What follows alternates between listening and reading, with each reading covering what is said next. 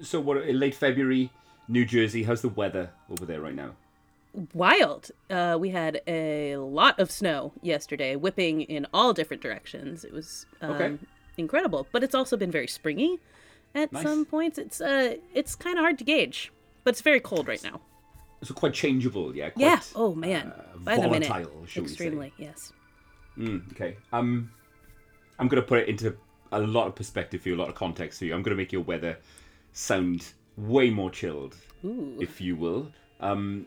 By comparing it to uh, a day in early March, quite a long time ago, right? eighteen seventy-six. Okay. okay. It's been a minute. It's been a long time, but come back with me, if you will, to early March eighteen seventy-six, to uh, an area of Kentucky, Bath County in Kentucky. Okay. All right. Visualize for me, if you will, mm. a cool spring morning, mm-hmm. clear skies, a nice chill breeze. Perfectly pleasant, perfectly temperate. That sounds lovely. Uh, picture for me, if you will, Missus Crouch. Okay. Missus Crouch of Bath County, Kentucky, working in her garden, uh, making soap. She's making her own soap. I love a homemade soap. Isn't it beautiful? Yeah, oh, it's the best. Hear for me the breeze through the trees, if you will. Mm. Maybe uh, a bird call on the wind. And imagine for me, if you would, the heavy, wet, slapping noise as out of fucking nowhere, covering the five thousand square feet of Missus Crouch's yard, chunks of red meat begin to fall from the sky. S- sorry. Meat. You heard me. Meat. Chunks of red meat, some as big as four fucking square inches. Like straight up Cloudy with a Chance of Meatballs. Meat. Chunks of meat slapping the, the ground. No, being what? Impaled on her fence, putting dents in her roof. Oh my god. Meat storm. Meat rain. Wow, this is an untapped market for the disaster film industry, that's for sure. What is happening? It's insane. This is Corrigan, the Kentucky meat shower of eighteen seventy-six. Meat shower. Ugh. Bath County in Kentucky. uh, Bath County meat shower. Obviously, Missus Crouch loses her shit. Yeah. Is uh, she being she... pummeled by meat as this is happening? Oh, she... Uh, well, absolutely. She has to take cover. All thoughts of soap making abandoned for that day, I can tell yeah. you. Although she's uh, going to need it. She rushes to her husband. Of course, initially their first thought is, oh, sign from God. Yeah, naturally. Um, it goes on for some minutes, right? Several minutes of solid meat precipitation. What do you think they thought the it was a sign from God of? That's what I know exactly. I know. What, what did they what run inside? What could he be trying to say? Uh... I can't, I'm having trouble passing this one, God. Could you be a little clearer? Send uh, something uh, else. It, Send pasta. Is it good? Is it bad? Uh, so look, obviously chaos ensues. Yes. Um, me- people flock to the scene. Neighbours, townsfolk flock to the scene and check this out. Pick up these cubes of meat. Take some to study, to check out what's going on. Because this is... This is there's nothing apocryphal or urban legend going on here, right? This okay. has been well documented in the New York Times. Uh, Scientific American. This is a actual fucking thing that happened. This isn't an urban legend. And it's this all over a, town. Uh, it's or it's five thousand square okay. feet. five thousand square feet. Wow. Pretty much the entire uh, Crouch estate sure. covered in fucking chunks. Huge chunks of meat. Okay. Um, a couple of Kentucky townsfolk actually fried up and fucking ate a piece. Yeah. Oh, I don't... Mm, sky meat seems suspect They to me. Said it tasted kind of gamey, you know, kind of venison, sort of mutton type of meat. Now, what the fuck is causing this? I can't even imagine. Because what year... eighteen seventy-one? Is that when we're talking? eighteen seventy-six. eighteen seventy-six. We've got no airplanes. This is not nope. falling out of a plane from somewhere. Nope. They're looking up at the sky and they see no source. Clear skies, clear, clear skies. skies. Blue they skies, no as far as the eye can see. So, theories abound, of course, right? Sure. Um, after reading about it in the New York Times, uh, scientist, a geezer by the name of Leopold Brandes, right? Mm-hmm. He got hold of a sample of this stuff. Uh, you know, took it back to his lab. I imagine him with, you know, like um um um, um Johnny Depp in Sleepy Hollow. I'm, I imagine oh, he's right. got like those mm-hmm. glasses with loads of lenses on, and me. There's a, a gentle Danny Elfman score playing as he's exactly looking this. over exactly the meat. This. Now, our boy Leopold, he declared that it wasn't meat at all. He believed okay. that it was a form of bacteria, a kind of uh, cyanobacteria, almost like a kind of an algae called nostoc, right? Okay. Uh, and this is stuff that when it's dry, it's a kind of a film, like a powdery film. But when you mix it with rainwater, it takes on a kind of a jelly-like consistency.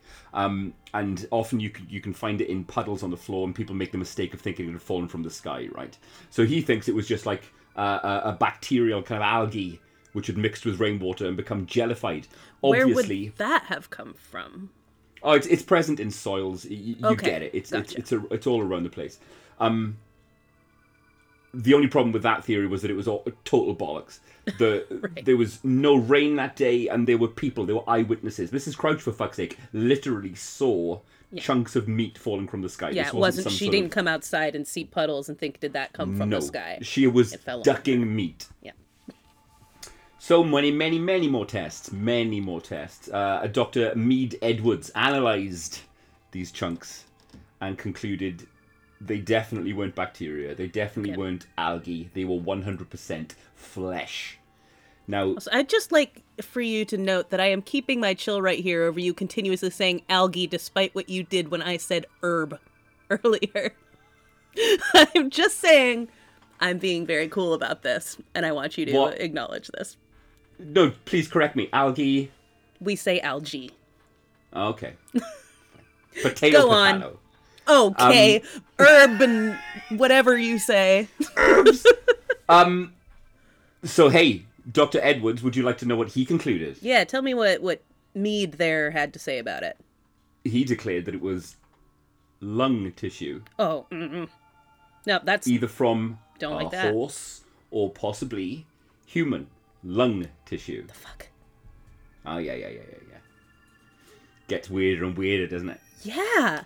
Um, yet again, another doctor, another analysis, uh, uh, uh, uh, concluded that it was definitely lung tissue, but also detected muscle cells, cartilage cells. This is definitely animal meat. Okay. And when we uh, say animal, does that include human, or it is a non-human animal? Possibly. Okay. Very possibly human. A local hunter took a look and was convinced it was bear meat. Okay. uh, some said lamb. Some said deer. Uh, but what was what was indisputable, the fact of the matter, was for some fucking reason, in eighteen seventy-six, in Bath County in Kentucky, on an otherwise fucking perfectly clear day, Missus Crouch's estate was hammered with chunks of undisclosed, undetermined meat from the fucking sky. And they never figured now, it out? Oh, okay, there's more. I was like, Mark? There, no, there is. Well, put it like this, right? There's been no conclusive, okay. rock-solid explanation for why the okay, fuck sure. this happened, okay? Uh, but there is a prevalent theory which has taken hold and is kind of close to, if not exactly, what has to have happened. Right? Okay. Uh, proposed a little bit later on in eighteen seventy-six, a Doctor L D Kastenbein. Now, we've spoken on this very podcast about animal defense mechanisms. Oh, we have indeed, yeah. Uh, do you remember what vultures do as a defense mechanism? Um, I don't, but I feel like it's really gross. Like they puke or something. Like it's something. Oh, really they absolutely like do. They they vomit. Vultures vomit as a defense mechanism, right? right? They'll the vultures will vomit at the fucking drop of a hat. You look at a vulture the wrong way. I relate to them vomit. in that way. Eh, yeah, I, I I knew you would. Um, vultures will vomit if vultures will vomit if they've eaten too much and they find themselves too heavy to fly, right? It's just practical. They'll just and just offload some of that tasty carrion, and off they'll soar. A vulture um, always makes weight. Very yeah, but well put. But what vultures will always do is they will sometimes vomit in packs. Oh no! Come on. Yep. So when one no. vulture vomits, the others in a, in a flock will often just do so as a reflex, a, a reflexive uh, Also response. Relatable. This has happened this week on Peacemaker and Righteous Gemstones and yes, one other has, thing I has, was watching. Has. This is, okay, so... I noticed that link between Gemstones puking. And Peacemaker as well. Lots of lots of experience. It's in the zeitgeist um, right now. Kentucky mm-hmm. is home to both the uh, black vulture and the turkey vulture, mm. both species. Lucky, lucky which, Kentucky. Yeah, yeah, yeah, yeah, yeah. Which uh, which have been seen to, to engage in group vomiting. And the most commonly believed notion, right, uh-huh. is that for some reason something startled a flock of vultures high above the skies in Kentucky. A mass vulture vomiting event took place, leading to cubes no. of unidentified meat to pepper Missus Crouch and her estate. And then like, people ate it. And then people ate it. Oh, Jesus. Some that's... gung-ho, I'll, I'll name your meat, fried it up. Uh, and that's not, this isn't proven, by the way, right? This is just the, you know, this is it's Occam's razor, I guess. Good an explanation as any. Too. Yep. Because uh, also, like, if you were getting meat vomited at you on the ground, I imagine you look up briefly, and then you're like, ah, meat in my face, and you turn away. So, you, uh, Corrigan, you've done it again, haven't you? Mm. But you wouldn't be like then like looking for the source oh, like of not. the birds no. or whatever. You're I'd just be, kind I'd of be out like, of it. I'd be gone. Be out. So the idea that there's like a flock up there and she didn't see it isn't unbelievable because you wouldn't be staring up and letting meat fall in your eyes. Exactly, exactly. One chunk, the first, the first chunk of space meat, uh, and I'm gone. But yeah. there it is. Um, something similar also happened sometime later in London. Really? Yes, which I would find more difficult to explain. You don't get vultures in London, I don't believe. Oh, really? No, certainly not. Hmm, guess I've never thought but about it before. There you go, Corrigan. Uh, you are now fully up to speed on the Kentucky meat shower of eighteen seventy-six. As are you, listeners. Sorry. Let me quote directly from my notes, if I may. Yes, please do. Fucking look at these nerds. Oh, mise en scène. Anyone has ever said mise en scène in such a horny way before. The way I whispered the word sex cannibal recently. Worst comes to worst, Mark. I'm willing to guillotine you for science. Thank you. That's really, really sweet. It's cold so, outside, but my pancreas is talking to me. I'm fucking, I'm gonna leg it. You know how I feel about that, Mark. I think you feel great about it. Why don't you uh, lead us into this episode? Would you like to? Mm, no. No. Right, fine. uh, hey, lick. Hey, lick. What the fuck? Strong start. Apparently, there's herbs. Fuck up. Listen, hey, folks, folks, folks. Hey, we're on time this week, if you can believe that shit. What? Amazing. Last week, not being on time threw my entire goddamn week off. I have not had yeah. any sense of what day it is. Yeah, all week. Same, same, same. Um, it feels like we've jogged twice very close yes to one another, plus we did uh, we did a snack last night. We did. We've do a snack g- jogging left, right and centre this week. Content, but it's content, all for you content. All for you, my dear all listeners, for all you. For... it's all about you, and we wouldn't have it any other way, right? Absolutely not. We're gonna fucking keep pumping this out as long as you are fucking interested in listening to it, and we are just so grateful that you do, and we hope you're well. We hope you're, you know, wherever you are, that the weather is clement. We hope that you're healthy. We hope that your family are well. We hope that you're, you know, fulfilled by your jobs. We hope that you're stimulated creatively. We hope that you're well-fed, well-rested, and that you've got a spring in your step and a tune on your lips. Dear I, listeners. I always enjoy your, your benedictions. Tell me, you know, that, like, the benediction, the blessing, the that is something that we associate with the Irish. Do the Welsh do this too? Are the Welsh known for their, like, a Welsh blessing? May the road rise to meet you. That kind of jazz. I don't think so. No, if, if I mean, by all means, any of our Welsh listeners do report in, but I, being Welsh and having grown up in Wales and lived in Wales for, you know, much of my young life, no, that isn't No, it's just anything. A Mark thing. Yeah. As yeah, yeah, usual, yeah. It is simply a Mark thing. Yeah, it's just one of several. one of a one of a few things that Mark does that yeah. are unique.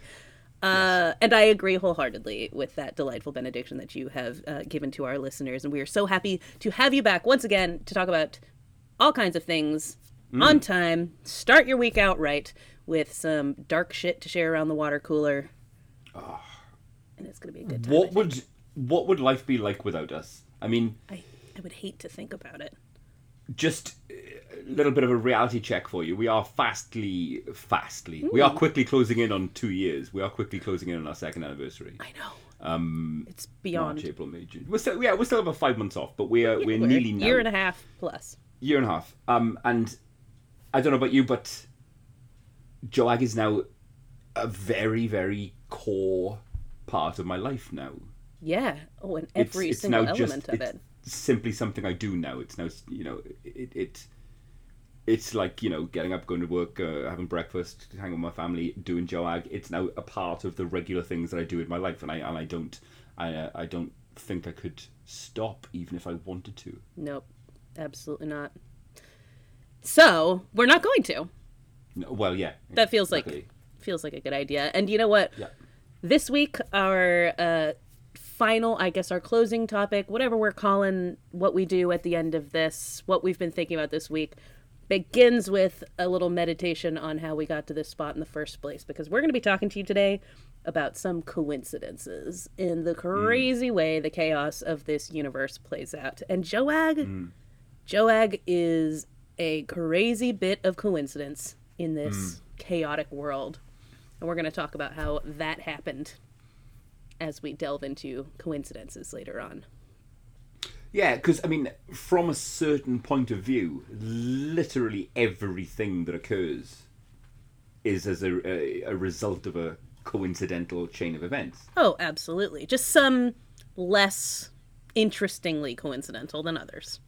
Yes, yes, yes, yes. And, you know, obviously we'll get into it later on, but it's so easy to assign meaning mm-hmm. and significance to coincidence when, you know, yeah. random shit happens all the time. It's just sometimes it's fun, sometimes it's interesting. Sometimes, yeah. The vast majority of the times it isn't, and it passes completely unnoticed. But sometimes, right. uh, you know, events conspire, a breeze blows in a certain direction, a door opens, another closes, and, yeah, the the, the results are noteworthy. Yeah. My husband has this obsession with thinking that I'm what is known as a super recognizer. Um, he heard of this in, in one of the many newspapers and things like that that he reads. And it's essentially someone who um, recognizes people's faces really easily. Yeah, yeah, uh, yeah, yeah, and yeah. So, you know, when I watch something, if I've seen someone in like the background of a show or something like that, and then they show up in the background of another show, I'm like, wasn't that person an extra in this thing? Um, yeah, I've, and if, I've noted that about you too. Yeah, and if I'm on the street, I will, uh, like, I may not know where I know someone from, but I will see a face and know that I've seen it before. You know, mm. And so often I spend a lot of time trying to place why I know people. But it makes so when we're in crowds, like, if there are famous people around or things like that, I can see them out of the corner of my eye and be like, oh, that's so-and-so and that's so-and-so. So he's obsessed with this concept. And that, in and of itself, the fact that, and, and I don't know if I am one of these super recognizers, or it's just, I always attribute it to the fact that I didn't wear glasses when I needed them for a long time. So I'm really good at recognizing little minute things about people, like I the see. way they walk and stuff like that. so, yeah, yeah, yeah, yeah, yeah. Uh, but regardless, that I feel like recognizing people in situations like that makes me really attuned to the idea of coincidences and how often things like this happen in your day-to-day life, because I will notice that I have seen someone in one place and another mm. in ways that a lot of people don't necessarily know. And you are mm. constantly running into the same people, experiencing similar things all the time. You are uncannily good at uh, bringing to mind, air quotes, that guys from from, yes. from movies. You you will attach names to faces that, you know, so obscure and so niche.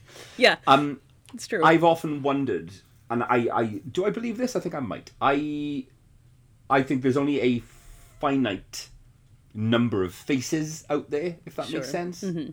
There are so many times you see people with a particular combination of facial features, eyes of a certain kind of distance apart or angle, mm-hmm. you know, noses, foreheads, ears. And surely, eventually, people who aren't, you know, biologically related or genetically related, possibly on opposite ends of the world, given, you know, the, the similar environments or whatever, will look identical. I'm certain there's somebody out there right now, some unlucky bastard, walking around sporting a uncannily similar face to me, to you. Well, I think, I but, mean, I think there are a lot of combinations of features so that people don't necessarily look identical to one another. You could easily, of all the seven billion people or eight billion or whatever, have com- like some difference and not, because you see that with like, what is it? Like there's the number of like combinations of cards you can make out of like, oh, don't. you know, you know that have you I, brought I, up. Have I yeah. banged on about this on the cast yeah. yet? Oh, I th- have you talked about it on the cast? That's, uh, I, th- I think you did, but as a like reminder of that, will you explain it again? I, I, I will. But uh, actually, my recent insomnia, I think, might have coincided uh, coincided exactly with me learning this fact. It is and it a fact broke which your brain. Fucking absolutely destroyed me, because it sounds uh, uh, when you when you hear this fact first, you think, nah, bullshit. But then you think about it, and when the enormity of this fact actually sinks in, nothing can ever be the same again. When you go down this rabbit hole, you know. Take a deck of cards, a standard deck of fifty-two playing cards. Uh, the permutations, the possible permutations of a well-shuffled deck of cards are so many, so numerous, that if you're holding a well-shuffled deck of cards, the likelihood is you are in your hand holding a permutation of cards which A, has never existed before, and B, will in all likelihood never exist again. So wild. There are more there are more permutations in a deck of cards than there are atoms on Earth. Right. Because you're getting into just fifty-two times fifty-one times fifty times forty-nine right. times forty-eight. Unfucking fathomable complexity. And I'm sorry to bring up this brain-breaking fact. Why because have you done it really this? Is. My only thought in that is that I feel like faces probably have a good amount of uh, different permutations like mm. a deck of cards would as well. And okay. so the idea that someone is like identical to you somewhere, maybe not so much. But one of the things that does bring up is that um, I think people who maybe aren't super recognizers. Let's use the word, even though I don't know that I actually am that thing. People who aren't, people who, who aren't special like you. People who aren't special like me, don't have your obviously. Gift. But I think in general, people look at features with like a very, like that kind of mindset of like, there's only so many sets of features. And thus you think people look alike who yeah. people who are looking at those faces differently don't. And you can see this in cross-cultural things where um, like, you know, people who are people will look at like all Japanese people and think they look the same or something like that. Yeah, and they'll yeah, look yeah, at white yeah, people yeah. they found and think the same thing. Like, I don't sure. know how you tell them apart. It's because we look at different parts of the face to determine what makes people look different from one another. Um, and so while it comes across as racist, and for some people it is because they just refuse to look at yep. the characteristics of other people. Um, There are different things that different ethnic groups look at to decide what makes someone look different from someone else. Mm, okay. So that is to say, I think, you know, in looking at people, there is a sense that you can be like, oh, people look alike. I have friends who struggle watching movies because they think everyone looks the same, where to mm. me, everyone looks extremely distinctly different to the point mm. where if I see like someone who looks like a combination of people, I can usually name the features on that person's face that look like these other three people that they look like yeah. or something I've like n- that. I've, you know? I've never heard that term as super recognizer before, yeah. but it, it it really does perfectly describe what you've just outlined. Right. And, you know, I think it's it's a learned skill. It's not like a, my brain functions differently. I think it's, like I said, I think it's just mm. from having to see without glasses for a long time, but I don't know. So all that to say, it makes me feel like I am very attuned to coincidence um, and how often coincidences occur, mm. I guess. Um, and we'll get into more of that, but it's just, uh, it's an interesting thing to me to think about. And like I said, I am fascinated by our own origin story as a wild it is, it is, it is coincidence. Yeah. So we'll get there. We'll get there. Cool. For now... Um, I want to say thank you to everyone who came to book club this weekend. It was an absolute blast. I, every single time, just want to rave about everyone because we have such a good time and everyone is so smart and so fun and just points out things that I don't think about in these books. And it nice, just feels nice, like nice. We're all, uh, it, it's this great exchange of ideas and everything. Um, and so we just read Mexican Gothic, um, and that was a really good time. We are now reading Ring Shout, Uh, which is like a novella. It's very short, so um, easy for people to pick up and read before our next book club. Every month, the book club now will be the third Saturday of the month, so you can go ahead and just mark it out on your calendars ahead of time. And nice. If you go to jackofallgraves.com slash book club, you can see the entire year schedule of books that we're going to read. And Gibson's Bookstore in New Hampshire has been kind enough to uh, create a discount code just for us.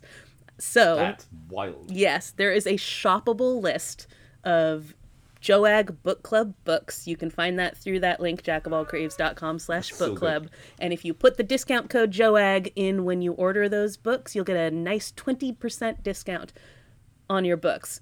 So let's stop sending Jeff Bezos to space and instead get your books from the library, get them from your local indie bookstore. And if you're looking for an indie bookstore to get them from and you want a nice discount, Gibson's has got your back for our book club.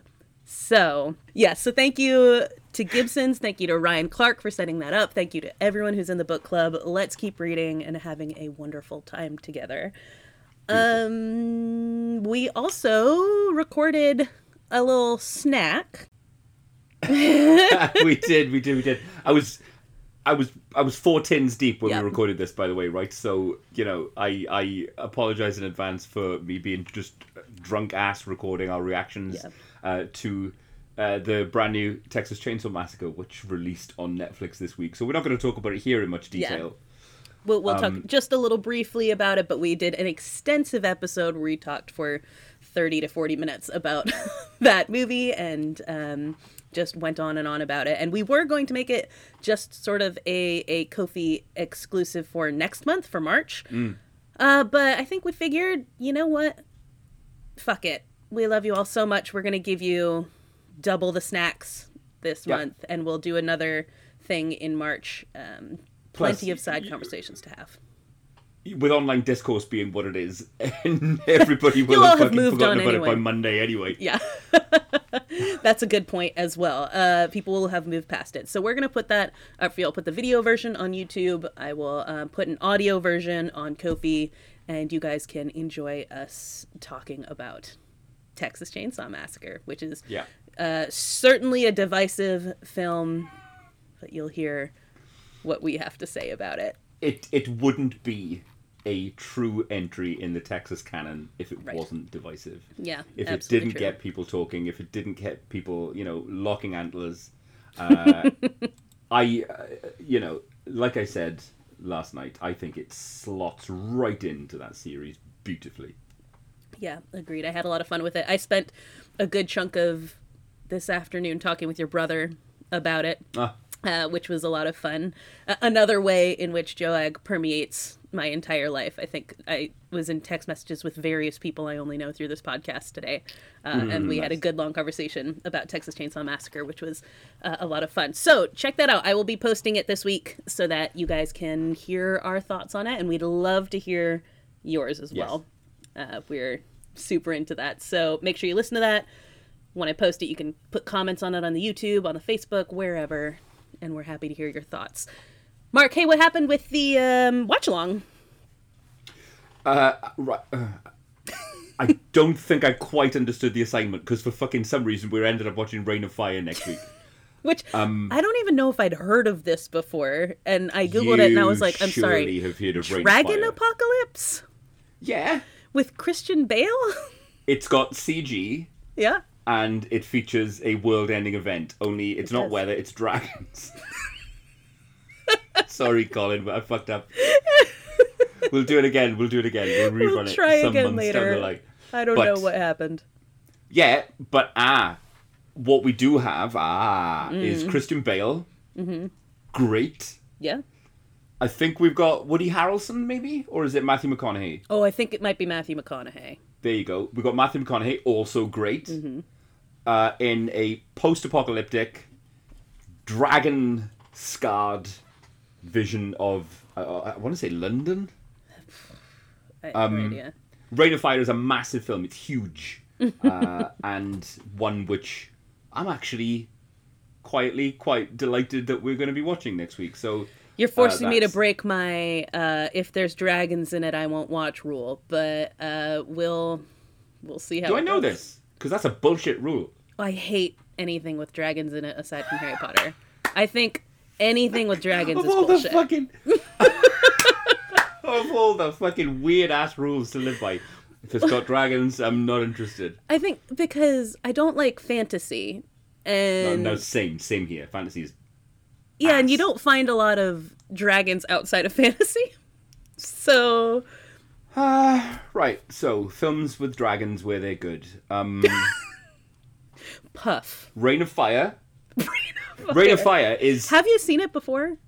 I've seen it once, okay. Right? I've got very fond memories of watching Reign of Fire. Mm. I saw it on my own. Okay. Uh, in a cinema in Cardiff in the middle of a day when I should have been at work, mm. baked off my tits. Nice. I was properly fucking baked. Um, this was, yeah, back in the day. Um, and I seem to remember it being really good. I seem to remember it being like Mad Max, but with dragons. Huh. Interesting. Yeah. It's very grimy. Mm-hmm. Um... And yeah, I I, I want to say it's Mad Max but with dragons. I guess I guess I'm about to find out. Tell, g- give me another good dragon movie. Uh, now I'm like, can you hit me with a non-terrible dragon movie?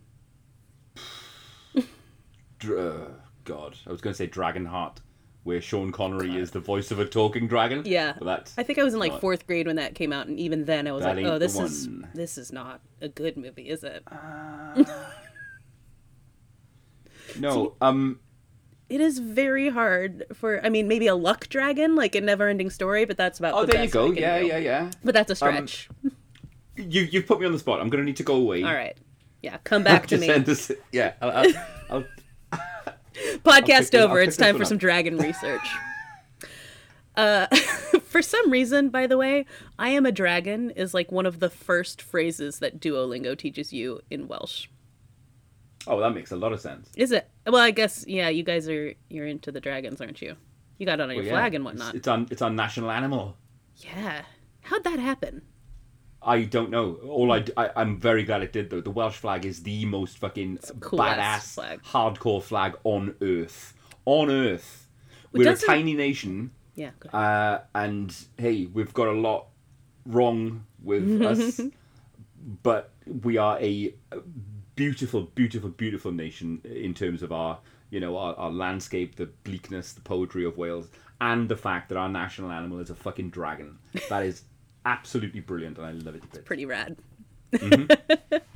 uh, so yeah, what is the movie called again? Reign of Fire? Reign of Fire, which Rain works fire. in a couple of ways. You're going to explain the play on words? No, no, then? hear me out, hear me out. Reign, as in, mm. you know, to rule over you, to sure, reign over you, yeah. dragons, Reign of Fire, and I, also I because it. it comes down from the sky, ah, much like, like... Like so much meat from a vulture's belly. yeah, yeah, yeah, yeah. From uh, a vulture... From a... uh, here we go. Oh, fifteen best goodness. dragon movies of all time. Right, here we go. All right, hit me. See? Merlin. With Sam Neill. Oh, it's a T V show. Oh. Flight of the Dragons, nope. Uh, dr- oh, okay, Dragon Slayer from nineteen eighty-one. I think I've heard of it, but that's not a thing. Lord of the Rings, skip. Nope. That Pete's Dragon and the remake. The oh, remake I of Pete's Dragon is particularly Dragon. good. That was really good. I fucking wept yeah. every tear that my body could create. Yeah. I only watched it because of Carl Urban, but it turned out to be incredible. Oh, I really love that excellent. movie. Okay, Shrek there's... doesn't count. No, it doesn't really count. Maleficent doesn't count. Yeah. Harry Potter doesn't count. Yeah. Willow? It's got a dragon. Wait, Willow has a dragon? Yep. Okay, I have seen that a million times, so I guess I gotta give that one. Number six, Reign of Fire. See, it's already getting a slim pickings at this point. It's number six. Number six on the fifteen best uh... dragon movies is Reign of Fire. Come on. Come watch Reign of Fire. It's number six in Screen Rant's fifteen best dragon movies. Will you put that on the poster for on our Instagram? You know that I will. You know that I will. Never Ending Story. What, do you want to guess what number one is? Number one, Dragonheart. Ah! Wow, you did not give me one second. No, I was too delighted. That I, I couldn't help myself. Oh, but even they damn it with faint praise. Number one, they call it possibly the best film about dragons. I mean, come on, put your fucking, plant your flag, lads. Oh, boy. yeah, I, I think that Quaid. that... Dennis Quaid. Uh, I think that really I've seen Dragonheart once, home. and I'm reasonably sure that Sean Connery played him Scottish. As a Scottish dragon, I guarantee you. he, he, he does. But then again, what is a dragon accent? What is the native dragon? Well, now I think it's Welsh. Brogue. Yeah, it's got to be. I'm pretty sure it's Welsh. Okay. So watch that with us on, what's the date, Mark? twenty, uh, so it's this Saturday. twenty-third, I want to say. Wait up. That can't uh, be right. Nope, because today's the twentieth. twenty-sixth. The twenty-sixth Saturday, of February in the year of our the Lord, twenty twenty-two. twenty-sixth of February. Reign of Fire. You're Christian Bale, fully also Welsh. To that echo. Christian Bale is Welsh.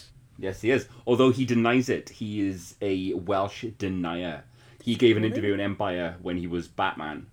Um, and the subject of his Welshness came up. And he, he denies it. He doesn't think of himself as Welsh.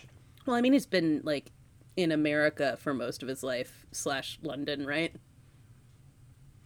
Well, yeah, but... he was like a child star. And... he started acting in America when he was, like, little. He probably just doesn't know where he's from. I don't know if I've said this before, but it it's, it kind of breaks my heart that my two sons mm. will never remember themselves as being Welsh. Right, yeah, it's not bit. like their identity.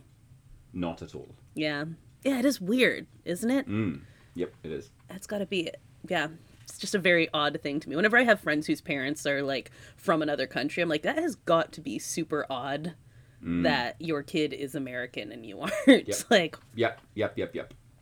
It took me a long time, you know, of, of living in Oxfordshire myself to get my to get used to it, to not feel weird around here. Really? Yeah, yeah. Oh, that's interesting. A long time, like years. It was yeah. it was a good couple of years of living here before I started to feel at home. Yeah.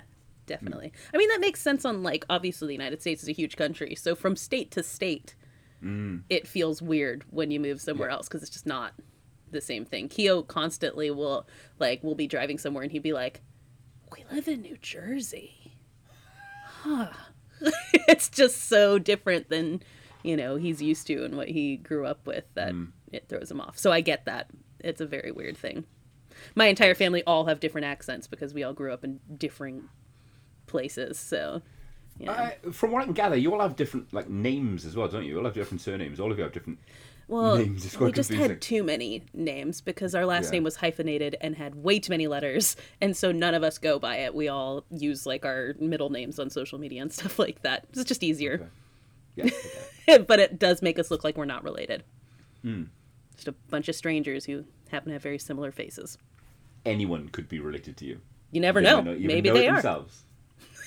You could be related to me. I'm really looking forward to Reign of Fire now. Oh boy. Um, Itchy with excitement.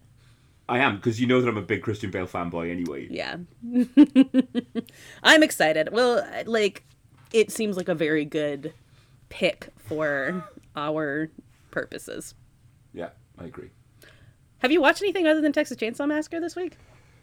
Uh, let's see what Letterboxd has to say about it. I looked at your Letterboxd and I did not see anything since we... No, I don't think I have. Well, I've been living in a fugue state, haven't I? I've been living yeah, in a yes. fucking semi-awake land of the half-dead.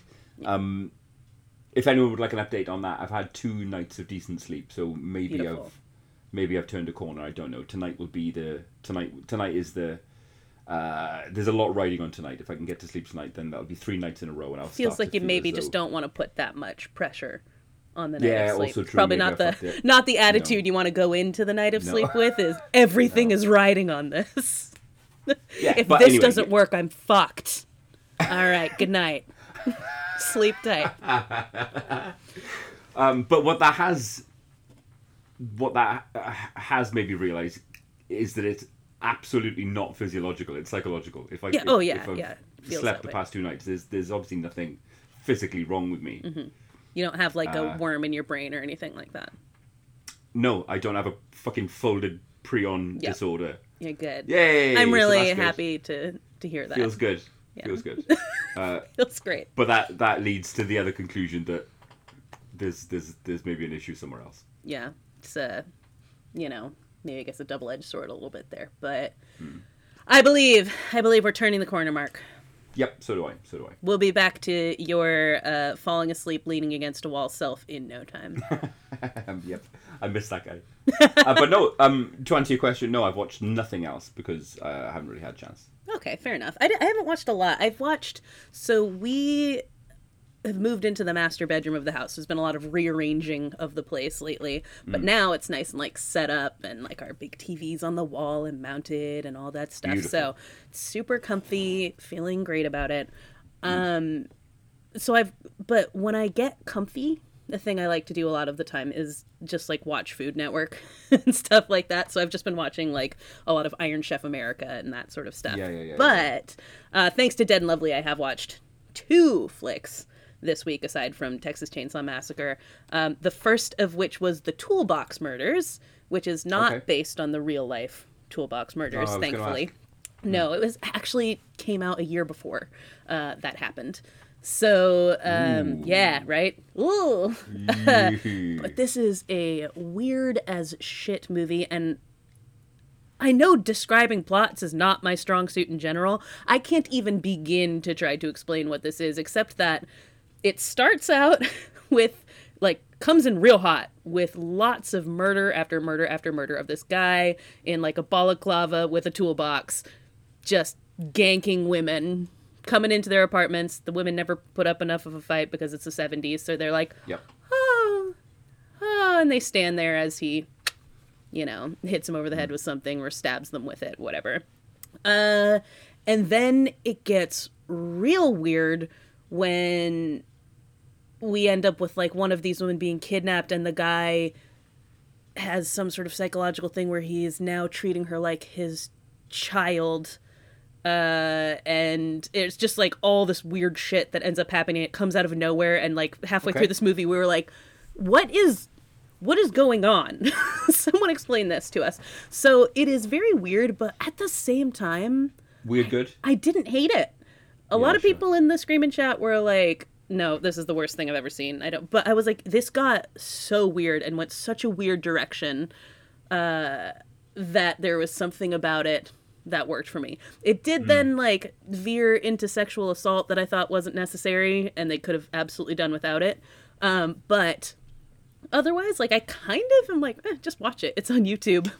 Uh, oh, great. Yeah. Toy Box Murders from nineteen seventy-eight, I think. No, I mean, like you, you know full well how much I will always go out to bat for a, a, a weird turn in a film. Yeah. Something that, that tonally doesn't quite sit right, makes you scratch your head a little bit. Isn't yeah, maybe isn't isn't fantastic, and no. not something you'd immediately recommend. Right. But oh, this exists. Huh. Yeah, exactly. Like I'm that. not gonna I'm not gonna go so far as to say this is a good movie, mm. but at the same time, I feel like I'm kind of glad I watched it because it was just it broke my brain a little and yeah. was not what I expected. And and it even like I can't remember who the older fella is who is in it. I can't remember what his name is, but I immediately was like, oh, I definitely have seen this guy in a lot of stuff, especially in the like Bonanza days and stuff like that. Um, so he's like a, a well-regarded actor. He looks a bit like William Shatner. Um, and oh. he, uh, and it also has like the kid who was the son on the original Land of the Lost is in it. So it's not, it has a low, I don't even want to say it has a low budget feel. For most of the time when you're watching these seventies riffs on YouTube, they're really bad quality. And it's yeah. actually pretty good quality, and it has some names in it. So it feels like, I don't know, there's something to it um, in terms of its production that it's better than a lot of these shit movies that we watch. I'll tell you something I did watch. Mm. Um, what with it being released to streaming for the first time ever, uh, I got my hands on Freddy's Nightmares. Wait, Freddy's Nightmares. The T V show. Oh, the T V show. That's right. I listened to, I think it was Neon Brainiacs did an epi- mm. episode on that. And it was, yeah, I, I really the, interesting. I watched the, the, the very first episode of Freddy's Nightmares, um, mm-hmm. which firstly was directed by Tobe Hooper. Oh, okay. I know. I didn't. That came as a big shock to me as well. And det- it fills in the gaps uh, right before the first movie where, mm-hmm. you know, Freddy's mistrial... Uh, his lynching and burning and, and and coming back to life. I mean, it's not any good. Let's sure. get that right out there. It's not any good at all. Um, but it is, you know, it's it's uh, a nice little Nightmare on Elm Street point five. It's mm-hmm. a really nice little prequel to the first movie. And there's a, a you know, a Freddy obsessive, a Freddy completist. It's lovely to have that yeah. bit finally filled in. I'm certain I've seen it before, but we are talking... you know, early to mid-eighties. Right, so yeah, we're thirty-plus years ago. It's a soap opera, essentially. It's it's it's, uh, it's got that kind of um, American soap opera kind of feel to it. Right. Small sets, mm-hmm. uh, soap opera-style performances. Interesting. Um, really kind of primitive camera tricks, uh, you know, um, sepia filters and... and, and Uh, it's yeah, it's it's very it's made for T V. It's one hundred percent made for T V. T V sensibilities, T V budget. Yeah. Um, but again, it, it fills in that little bit of Elm Street lore. And it's, it's streaming now. It is streaming now. I I downloaded a rip, but it's streaming sure. on a service called Screambox, which I'd never okay. heard of. Yeah. Uh, I don't think we even have over here. It's lovely seeing Robert Englund Uh, out of makeup, but still acting Freddy. Mm, that's interesting. Really, really cool. Yeah. Yeah, that's a lot of fun. I'm going to have to check that um, out. Freddy's Nightmares. Freddy's Nightmares, yes. Uh, that's the only, that, that first episode is the only one, I believe, that actually deals with Freddy. The rest is an anthology series. Oh, okay. Yeah, um, kind of like, you know, a horror story of the week with Freddy mm-hmm. introducing at the beginning and end. Oh, okay. Uh, but, that, but that first episode uh, fills in that little bit of Elm Street lore and is worth a look. All right. I will absolutely mm. give it a look. I'm down for that. Yeah. And the other thing that I watched was uh, this week's Dead and Lovely movie, which is Sweetheart. Um, and I'd seen the poster a lot recently. Um, it's on Netflix. And mm. I don't know, I guess it's just one of the few things that it recommends to me. But it, I didn't know what it was about, so I didn't even click on it. Um, and it's a really... nice, tight little movie about a girl who washes up on an island. She washes up on the island with another guy, uh, and mm-hmm. it jumps right in. Uh, and she, you know, is trying to help this guy, and he dies. And she kind of buries him, and when she wakes up in the morning... His, there's just like this bloody mess where his body once was. And she uh-huh. realized there's something else on this island. And so she's trying to stay alive and figure out how to escape while this looming threat of something else on the island is after her. Uh, and, you know, it's a nice sort of creature feature. Most of it is just her. Um, throughout this, a couple other people come in at some point. Oh, what? So most of it is, is solo, this girl's performance? Yes. Mm-hmm. It's just her. Um, you know, she's not a lot of talking. Oh, absolutely. Well, except that mm. it's an island, so you know yeah, you'd have course. to put an island on stage. But yeah, absolutely, it's one, one sort of location. You could definitely do it that way. Um, she, yeah, and it's just a a cool little creature horror, very minimalist, um, but very tense. And I think Is it's it like recent? eighty minutes. Yeah, I want to say it's twenty nineteen. Hmm. Yeah, so I I would recommend it. I had a really I had a good time with it. It was engaging enough that, again, this is one of those uh, didn't have to check my phone sorts of yeah, movies. Yeah, just yeah, sat yeah, and watched yeah. it. And, you know, for eighty minutes. minutes straight, I was in. I, I, I'm pretty sure I said this when we spoke last night, but I, I almost feel like a like a fraud and a charlatan for saying this, but eighty minutes felt too short mm. for Texas Chainsaw. Mm-hmm. Um, yeah. It... I really wanted to spend more time watching Leatherface do his thing in that movie. Right. It was over too goddamn soon. Yeah. I could have dad, I could have easily have had another couple of scenes like that scene in the bus. Yeah. Oh yeah, absolutely. And yet at the same time also, I love short movies so much that I'm just glad yeah, it was yeah, short yeah, for yeah, the yeah. sake of being like, hey, listen, there's a lot of us who will sit and watch this who would mm. not if it yeah. were longer, so make more movies like that. But I agree, I could have sat yes, for longer mm. of that movie. Um, what was the, yours called again? Sweetheart. Sweetheart, okay. Yes. Uh, so I recommend it. It uh, was quite enjoyable. And now nice. I can listen to the Dead and Lovely episode this week. Uh, so that's Sweetheart, The Toolbox Murders, and the first ever episode of Freddy's Nightmares this week, friends. Indeed. Check them out and let us know what you think. But let's get into our uh, what's on our minds this week. Mm. Um, and this came about because of something I, when I was researching Captain Cook last week, I think I came across a story that made me think of this. It made me think of coincidences and just the wild coincidences that occur mm. in the world. And it brought up the Jack of all graves origin story for me because, you know, a year and a half ago, I decided to try to figure out how the heck we had come in contact with each other for the first time. Mm. And it took several apps and many a Google search and lots of weird advanced searches and things like that. But I managed to figure out how you and I first interacted on Twitter. See, in, inevitably, uh, when whenever someone new that I know listens to Joag, mm-hmm. the inevitable question will be, oh, so how do you know Corrigan then? yeah. Uh, well, that's a... It was a... It was a, a tweet. Once. Yeah. We just vaguely knew we knew each other on Twitter. And I love that I actually found the origin of this because a lot of times it is very random that yes. it's just kind of a like, I don't know, my friends followed this person, so I hit follow. What yep. happened with you and I was on December twenty-first of twenty eleven, mm. you tweeted, "In Alpine countries, Santa's friend Krampus abducts naughty children and takes them to his his lair to eat." And I think at the time there might have been a picture attached to it, but that site doesn't exist anymore, so I have no idea what it was. It was probably just a picture of Krampus.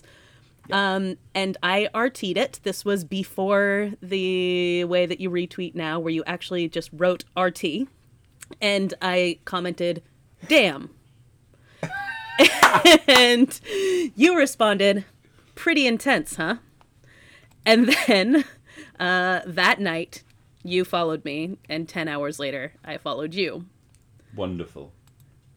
I don't know how your tweet came across my timeline, because we no. had no mutual friends in common. So really? s- none at all.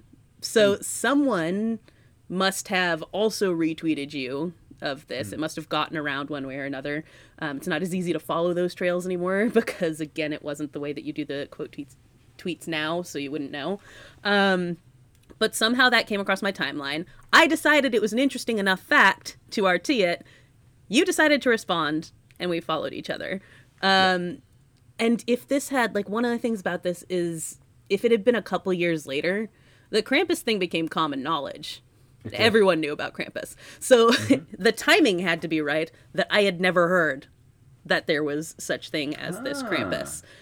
That somehow I had never come across it. You were the first oh, person I'd ever heard say it. Uh, I and I retweeted it. That you responded to it. That we happened to log on at the right time for each other to come across the timelines. If this had never happened, mm. there's no... nothing to say we would ever have crossed each other's paths on that website. Mm. Again, no mutual friends outside of the ones that we share because of each other. Um, and, and pulling on that thread, going back to that day, going back to that tweet, from there, that's that's that's when we developed mutuals. That's right. when mm-hmm. we started to get common ground in our... Uh, that's when the algorithm would have brought us closer and closer and closer together. Right. That one tweet... If that doesn't happen, none of it happens. None of it that's, happens. I, I see why you're so fascinated in that. Yeah. That's, that's...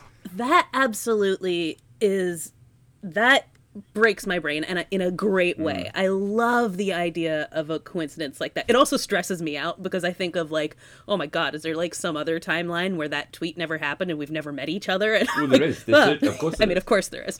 Uh, but, you know, that like, oh, I'm happy I'm in this one where that happened. But how near a miss that would have been is such an incredible thing to me because we live so far, far apart and have no reason to interact with each other beyond this tweet. And then that came out into things where, you know, we started following each other on other things. Uh, you know, we talk about horror together, all that kind of stuff. Okay, well, I'll follow you on Instagram. I'll follow you on Snapchat, whatever. and mm. kept that friendship going. It developed from there. Um, but it started it with a small it, thing. It, it wasn't quick, was it? What? I mean, we would we would often oh, yeah. not check in for like months at a time. Months, yeah, right. Yeah. Exactly. There's probably mm. it probably took years before one of us like D M'd the other or something like that. Yeah, yeah, yeah. And then, you know, slowly actually interacting with each other more. Um, but yeah, it's just a wild coincidence. And coincidence is such an interesting thing.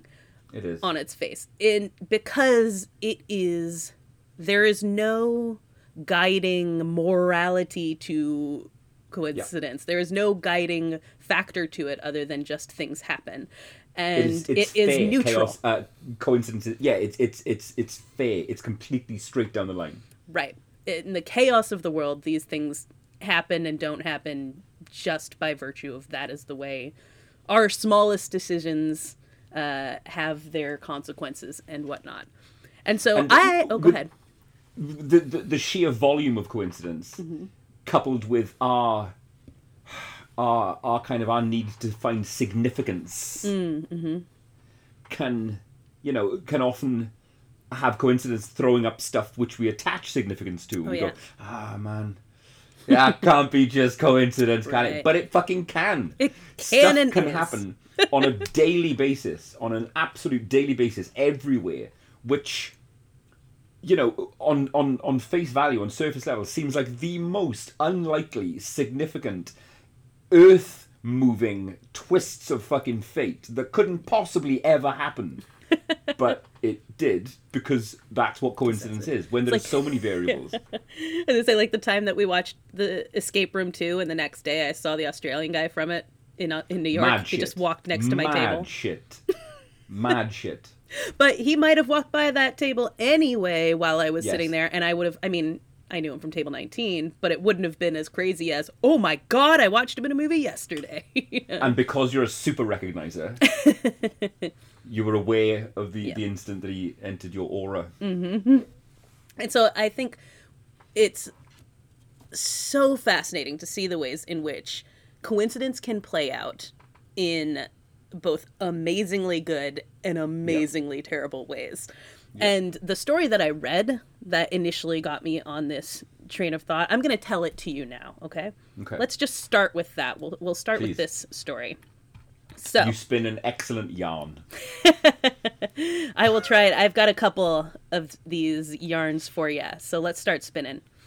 Uh, on August sixth, nineteen forty-five, twenty-nine-year-old Tsutomu Yamaguchi had just finished up a summer-long project as a naval engineer at Mitsubishi Heavy Industries.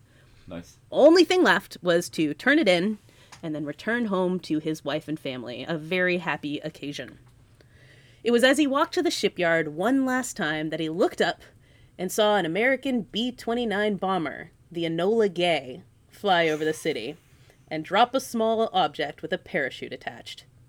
He didn't have long to wonder about it before the sky lit up with what he described as being like the lightning of a huge magnesium flare. Mm. He managed to dive into a ditch just before he heard the boom, and as History dot com put it, the shockwave that accompanied it sucked Yamaguchi from the ground, spun him in the air like a tornado, and sent him hurtling into a nearby potato patch. He told the British paper The Times, quote, "I think I fainted for a while. When I opened my eyes, everything was dark and I couldn't see much. It was like the start of a film at the cinema, before the picture has begun, when the blank frames are just flashing up without any sound." His face and forearms were burned and his eardrums had ruptured, and in a daze he got up and made his way to the Mitsubishi headquarters, only to find that they were completely gone. Nothing but rubble in the building's place. So he heard that the railroad might still be running, so he attempted to head for the train station across the river, but the bridges were out. So he tried to describe by crawl- crawling over what was described by N P R as a logjam of corpses. Oh, man. Yeah. It's a horrifying mental image. And when that didn't work, he managed to make his way across one single railroad beam and catch a train home from Hiroshima, where he could reunite with his family in Nagasaki. Oh, fuck. What? Yep. So he makes it back to Nagasaki and he spends a day resting with his wife and son. And the next day, he went to the Mitsubishi offices there to turn in his project, ever diligent mm. as he was. At the office, he tried to explain what had happened uh, to his boss, who was basically like, buddy, you're an engineer. You know what you just described can't exist. There cannot be a yeah. bomb that destroys an entire town. And it was as his boss was questioning the story that, according to Yamaguchi, a white light swelled inside the room. Oh, heat mate. prickled his skin, and he hit the deck of the ship engineering office. He, I thought the mushroom cloud followed me from Hiroshima. Apparently, some one hundred fifty people had the misfortune to be in both cities when they were bombed, but to our knowledge, Yamaguchi is one of only a handful who found themselves in the blast zone within one point five miles of ground zero of both. That's incredible. Right? Absolutely. Did the second wild. one kill him? Did he? No, he survived it. He survived that. He, his wife and his son survived. They went on to have two more kids after that. Um, mm. And the the kids they had later were not affected by radiation. It didn't seem at all. They were maybe a little sicklier than other kids their age when they got around middle school. Uh-huh. Uh, but they were fine. Um, his son suffered from some little radiation things, and his wife ended up dying of cancer. But yeah. she didn't die of cancer till she was like in her eighties. So it was okay. probably related to the fallout, but she was old, so she might have gotten cancer anyway. Do you? I mean, um, do we file that as good or bad coincidence? Do we file that as good or bad? Like? I mean, I'm going to say it's a bad coincidence to yeah. end up in the places where two bombs, like having to crawl across a log jam of corpses. Yeah, fair. Okay, fair enough. You, yeah, I'm going to call that bad coincidence, sold. But his getting out is a good thing. Mm, no, I completely agree. And uh, this this. There's no other way of, of coming at it, right? Coincidence, the random factor like that is totally, you know, there's there's no uh, there's no influencing it, there's no mm-hmm. predicting it. It is completely straight down the line, completely fair. Yeah. And, you know, on the other side of the coin toss, mm-hmm. good shit happens. Oh, absolutely. To people just by random coincidence, day in and day out. Um, but... Not just on a on a on a personal level, on a but on a on a planetary level, mm. on a cosmic level, right? Yeah. Coincidences that we completely take for granted, but when you just look a little bit deeper at them, it's absolutely wild that some of the stuff that we know to be true, that some of the stuff that we know to be within our reality, is, is even exists. What? When was the last time you, you really looked at the moon? It's a good question. It's it's been a minute. Mm. Okay. Isn't it interesting, right, how to the naked eye, the human observer standing on the face of the earth, the sun and the moon both appear to be pretty much the same size? Yeah, that's true. Have you ever thought that through? I guess not really. The the, the moon, right, is... the Well, put it like this. The sun is about four hundred times bigger than the moon. Okay, yeah, that makes sense. Right? Yeah. So the fact that they are both positioned mm. at distances which make them both the absolute identical size to the human eye huh. is insane. The fact that eclipses, solar eclipses can exist, right? Like I said, the sun is about four hundred times bigger than the moon. The moon is, what, three hundred eighty-five kilometres away from the Earth. The sun is one hundred fifty million kilometres away right. from the Earth. Both perfectly positioned so that they appear the same size to us. That is fascinating, because obviously their placement isn't random, nope. but the way they appear yes. is, in a sense. You know, the fact or that like... these two heavenly bodies of vastly different yeah. scales and sizes are both positioned at just the right distances from us to both look the same size. Huh. Yeah, I've never thought about that before. Isn't that fucked? yeah, that's funny. Yeah, crazy shit. Cosmic coincidences, Cosmic which we just accept as as as just part of, air quotes, the way things are. Mm-hmm. But they are, you know, the only reason they're the way things are is due to a, a absolutely phenomenally unlikely set of variables. Yeah, absolutely. I mean, boy, so much about our world and existence is exactly like that. Mm. But on the other end of things, again, some people just keep ending up in the wrong places at the wrong time, multiple times. Ugh. Let's talk about Violet Jessop. Does that name sound familiar to you? Violet Jessop. Violet Jessop. No, uh, but she sounds like a made-up name by... uh, that's a pure Chris Morris name. That is a, a, a brass eye name. Well, she was a real woman, and that was her real name. Violet Jessop okay. was born in Argentina. She was the first of five children of Irish immigrants. And when her sheep father, Farmer, passed away, she and her family moved to England, where her mother became a stewardess for the Royal Mail Line, and Violet went to convent school. Mm-hmm. But when her mother fell ill, Violet left school and took a job as a stewardess herself. She worked seventeen hours a day for a little over two pound a month on the White Star Line's Olympic. And despite the hours, she actually really liked the job. Nice. But there was a big new ship in town. And her friends convinced her it would be the experience of a lifetime to join its crew and cater to the V I Ps on board. So Violet Jessop jumped ship from the Olympic and made her way to Southampton for yes. the maiden voyage of the Jewel of yes. the White Star Line, the Titanic. Yes. Now, obviously, I don't think I'm going to have to do a lot of explaining uh, what happened here, but in case you've never heard of the Titanic, uh, much like the gal I saw and I literally just told you the other night who was unfamiliar with Prince Charles, the boat sunk. Or yeah, it did. Sank? Sunk, sank? Sunk. Sunk. It stopped being on top of the water yeah. and started being under the water. Uh, and it took a shit ton of people with it. Violet managed a place in one of the lifeboats, and as it was being lowered into the water, a baby was placed in her lap, and she was told to look after it. So she did. For eight hours, until she was rescued by the Carpathia, she held mm. on to that baby. And once she was on the uh, Carpathia, suddenly a woman ran up, grabbed the baby out of her arms, and ran away without so much as a thank you. Uh, which was weird, but Violet was tired and cold and mostly just glad to be alive, so she didn't super care. Apparently made of strong stuff, this did not keep Violet Jessop permanently off the water, as it likely would have done for me. Like, if I survive a plane crash, bet your bottom fucking dollar I'm done with the sky for the rest of my life. Just mm. not going back. But Violet went right back to work on the Olympic and served there till nineteen fourteen when she joined the war effort as a nurse for the British Red Cross.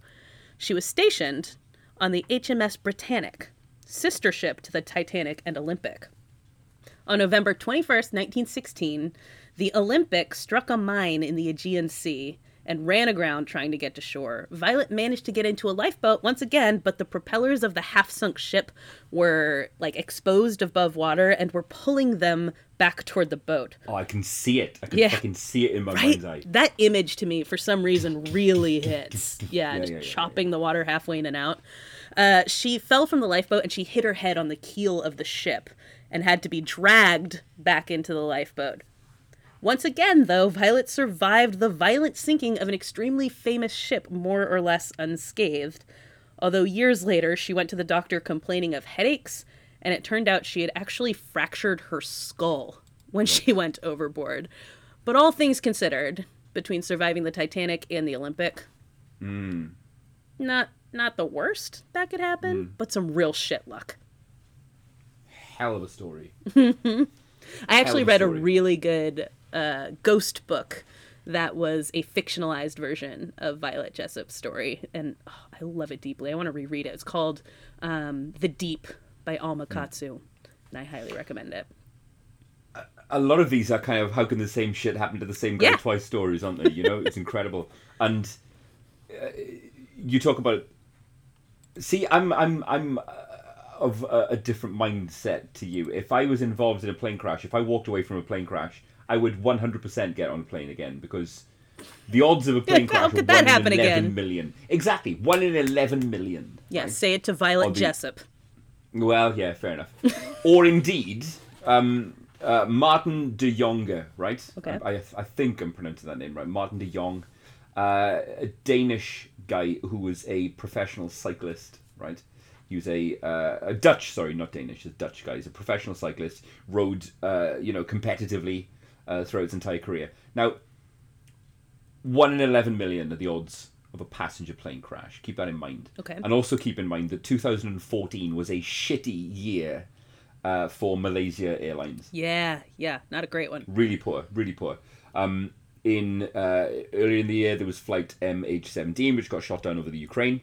And later in the year, you had that flight which completely that vanished. Disappeared, yep. Yeah, just straight up. Blipped out of existence, M H three seventy.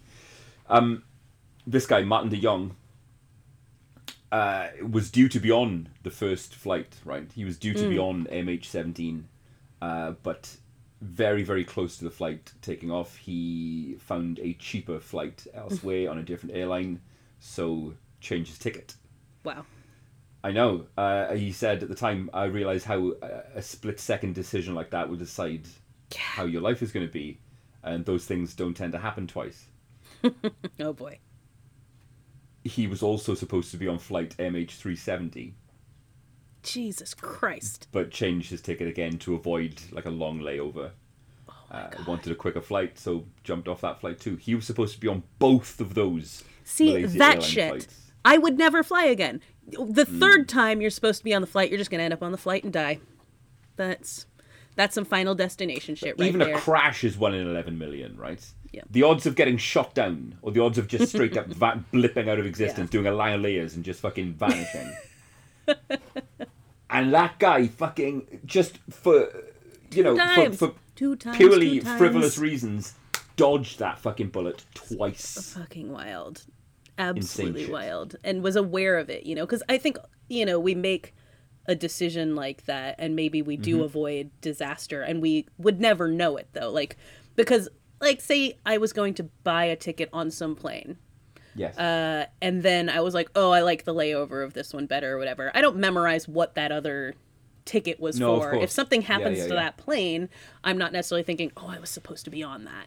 Mm. You know? So to know twice that you made a last minute decision to avoid those things is absolutely wild. Incredible. As well. Now, sometimes people are in the wrong place at the wrong time even more than twice. And they can start to, to feel a little cursed by it. Mm. Take, for example, Robert Todd Lincoln. He was the son of Abraham Lincoln. And yeah. he had the misfortune to be present at or nearby for the assassinations of not one, not two, but three U S presidents. Oh, wow. Yeah. As you probably know, his father was assassinated by John Wilkes Booth on a night out at Ford's Theater to see the play Our American Cousin. Yeah, sure. Robert was not physically present at the play, though. He had been invited, but he decided to hit the hay a little early that night and stayed home. But he was awakened and told that his father had been shot, so he rushed to the Peterson house where his father was taken and was present when he died at seven twenty-two a.m. on April fifteenth, eighteen sixty-five. So he largely stayed away from political office in the years following, knowing the main reason people pressured him to run, which did happen a lot, was on the yep. strength of his name and not on his particular skills and qualities. Nonetheless, in eighteen eighty-one, he agreed to take on the role of President James A. Garfield's Secretary of War. On July second, Robert Lincoln was meant to join Garfield and several of his cabinet members on a train journey to New England, but circumstances made it so that he and his family would have to wait and join them the next day, July third. Uh-huh. This was almost the lucky break that saved Robert from having to experience the violent murder of another president. Yeah, yeah. Only, at the time, of course, you couldn't just, like, text someone and be like, hey, I'm not going to make it. I'll see you tomorrow. So he went to the train station to inform the president himself of the delay. And it was as he was approaching Garfield at the train depot that he watched Charles Guiteau walk up to the president and shoot him twice from behind. Holy shit. Yeah. Now, Lincoln's decisive actions were actually instrumental in getting the president aid and securing the area quickly. But due to a bevy of factors I won't go into now, but would love to at a later date because the story is fascinating, mm. Garfield ended up spending seventy-nine excruciating days clinging to life before mercifully shedding this mortal coil.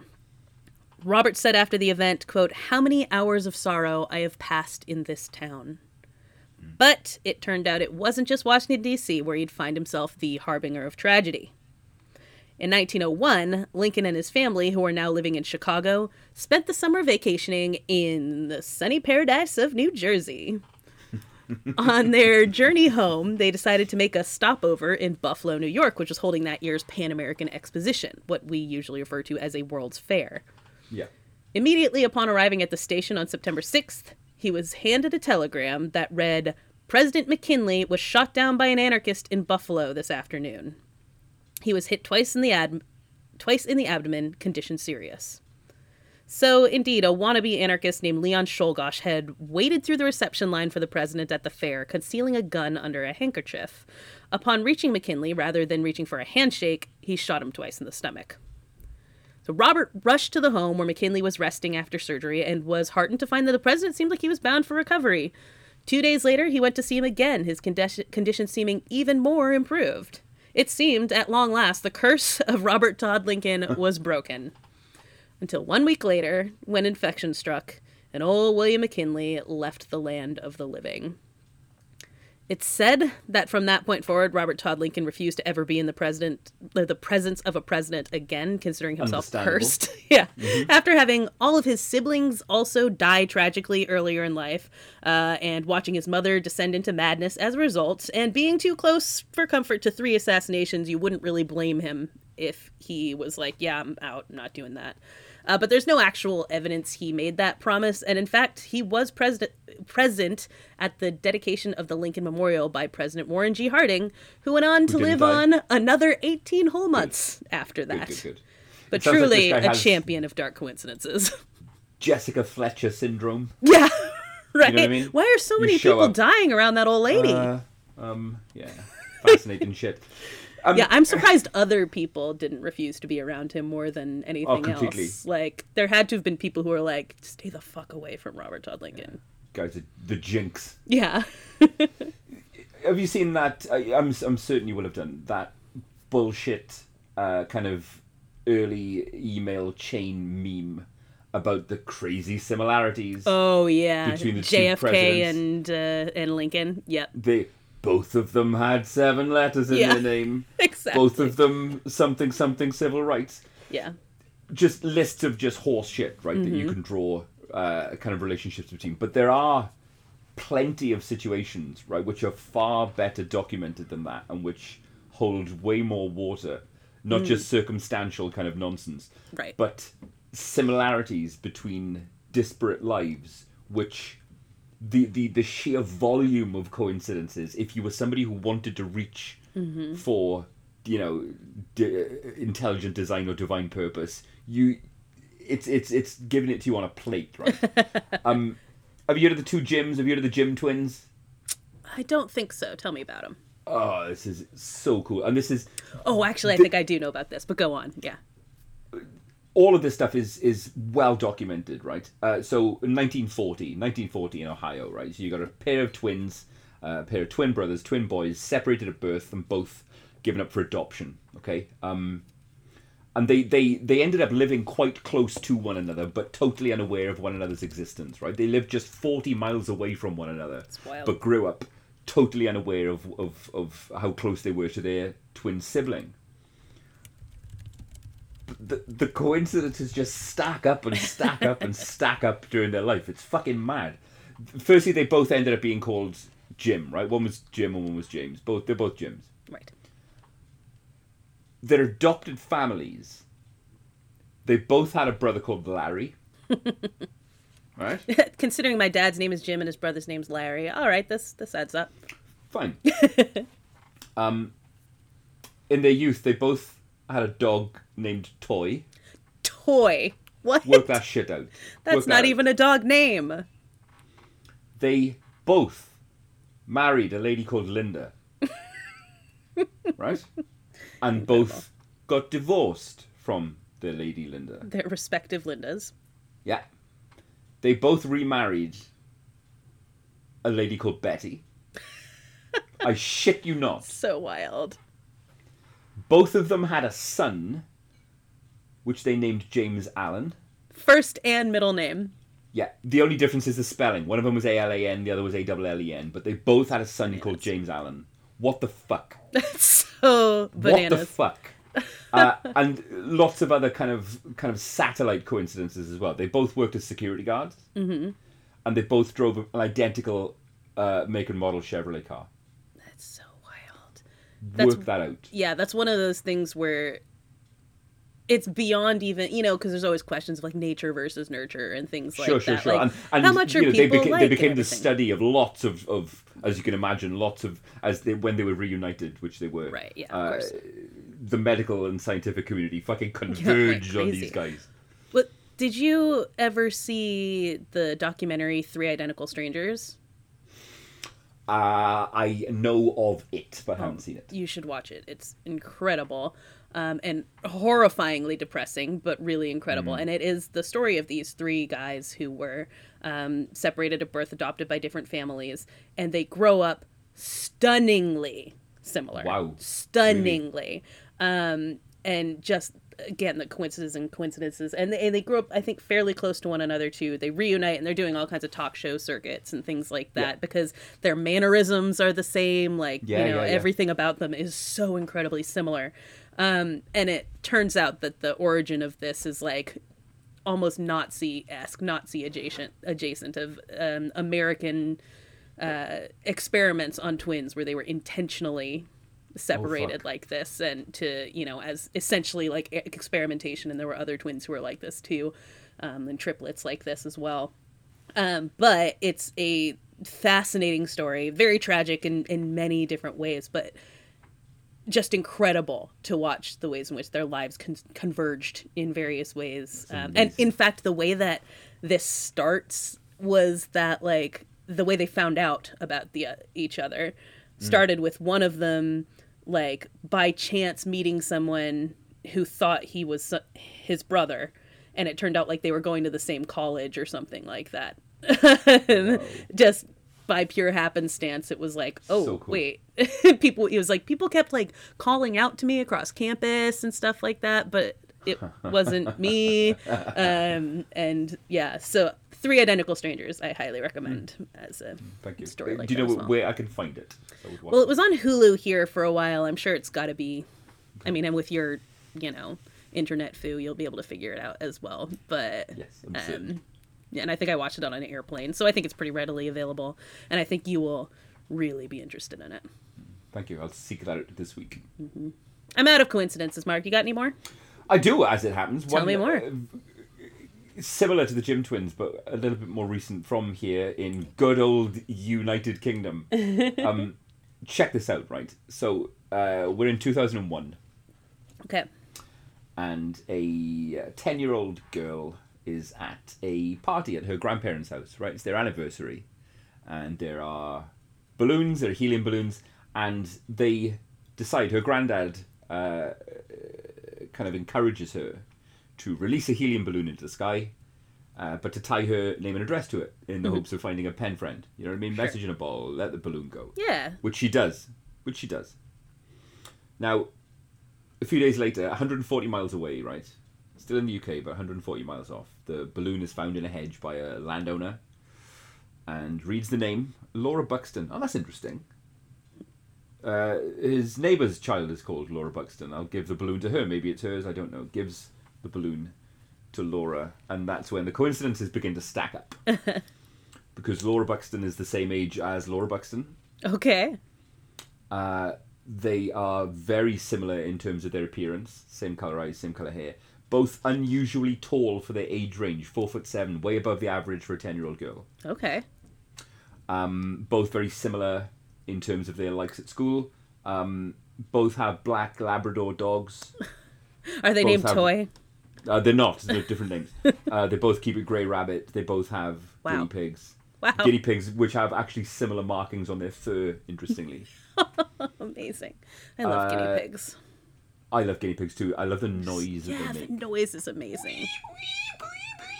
They're like little mini capybaras, aren't they? They're like little... Yeah. Thank I... you! I didn't know I could do such a good guinea pig. No, it's really impressive. Uh, um, but I have thought about, since my capybara dreams were, were destroyed, of getting, for now anyway, of getting guinea pigs as a...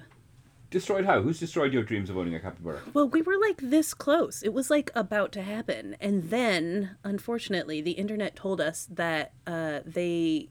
need like a whole heated barn in the winter. Oh, okay. Mm. They're extremely uh who's got time uh, for that? Sensitive to cold. Oh, fair enough. Yeah. Uh, I've also been told, and I don't know if this is true or not, but I've been told, and this I'm going to push you over the edge into getting guinea pigs.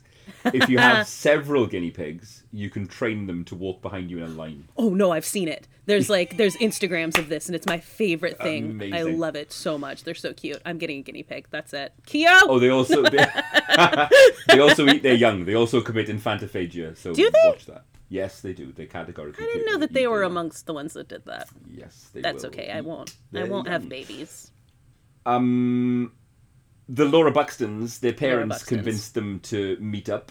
They they remain friends to this day, in fact. Uh, and when Aww. they met up, they were both wearing identical clothes. No, come on. Yes. That's amazing. Indeed. Amazing coincidence. But if you were given, if you were somebody looking for meaning amidst right. the madness... Mm-hmm.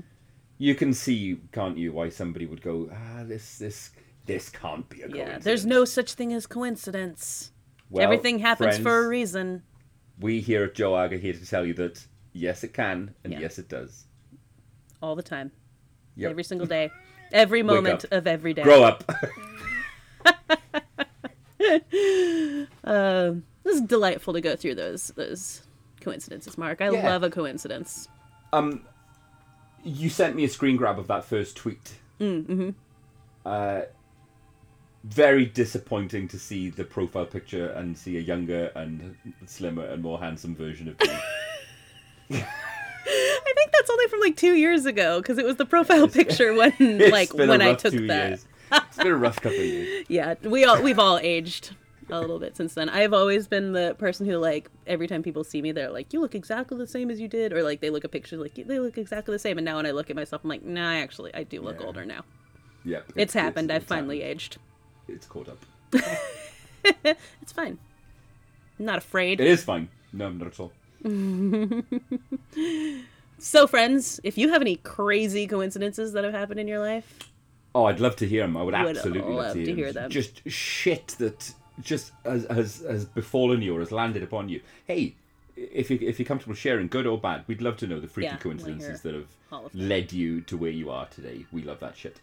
Absolutely. So hit us up on all the socials and uh, look out for the snack of all graves coming out for mm. everyone's enjoyment uh, yep. within a couple days. And friends, and oh, maybe yeah. hey, carve out a couple of hours to come and watch Christian Bale mm. in what slash film called the sixth best film about dragons uh, mm. out of fifteen. Christian Bale, Matthew McConaughey, Mad Max in a post-apocalyptic dragon-filled London. Fucking sounds good to me. Oh, sounds like a blast. I can't wait. Mm. So we'll see you there, dear friends. And until then, please, for the love of God, stay spooky.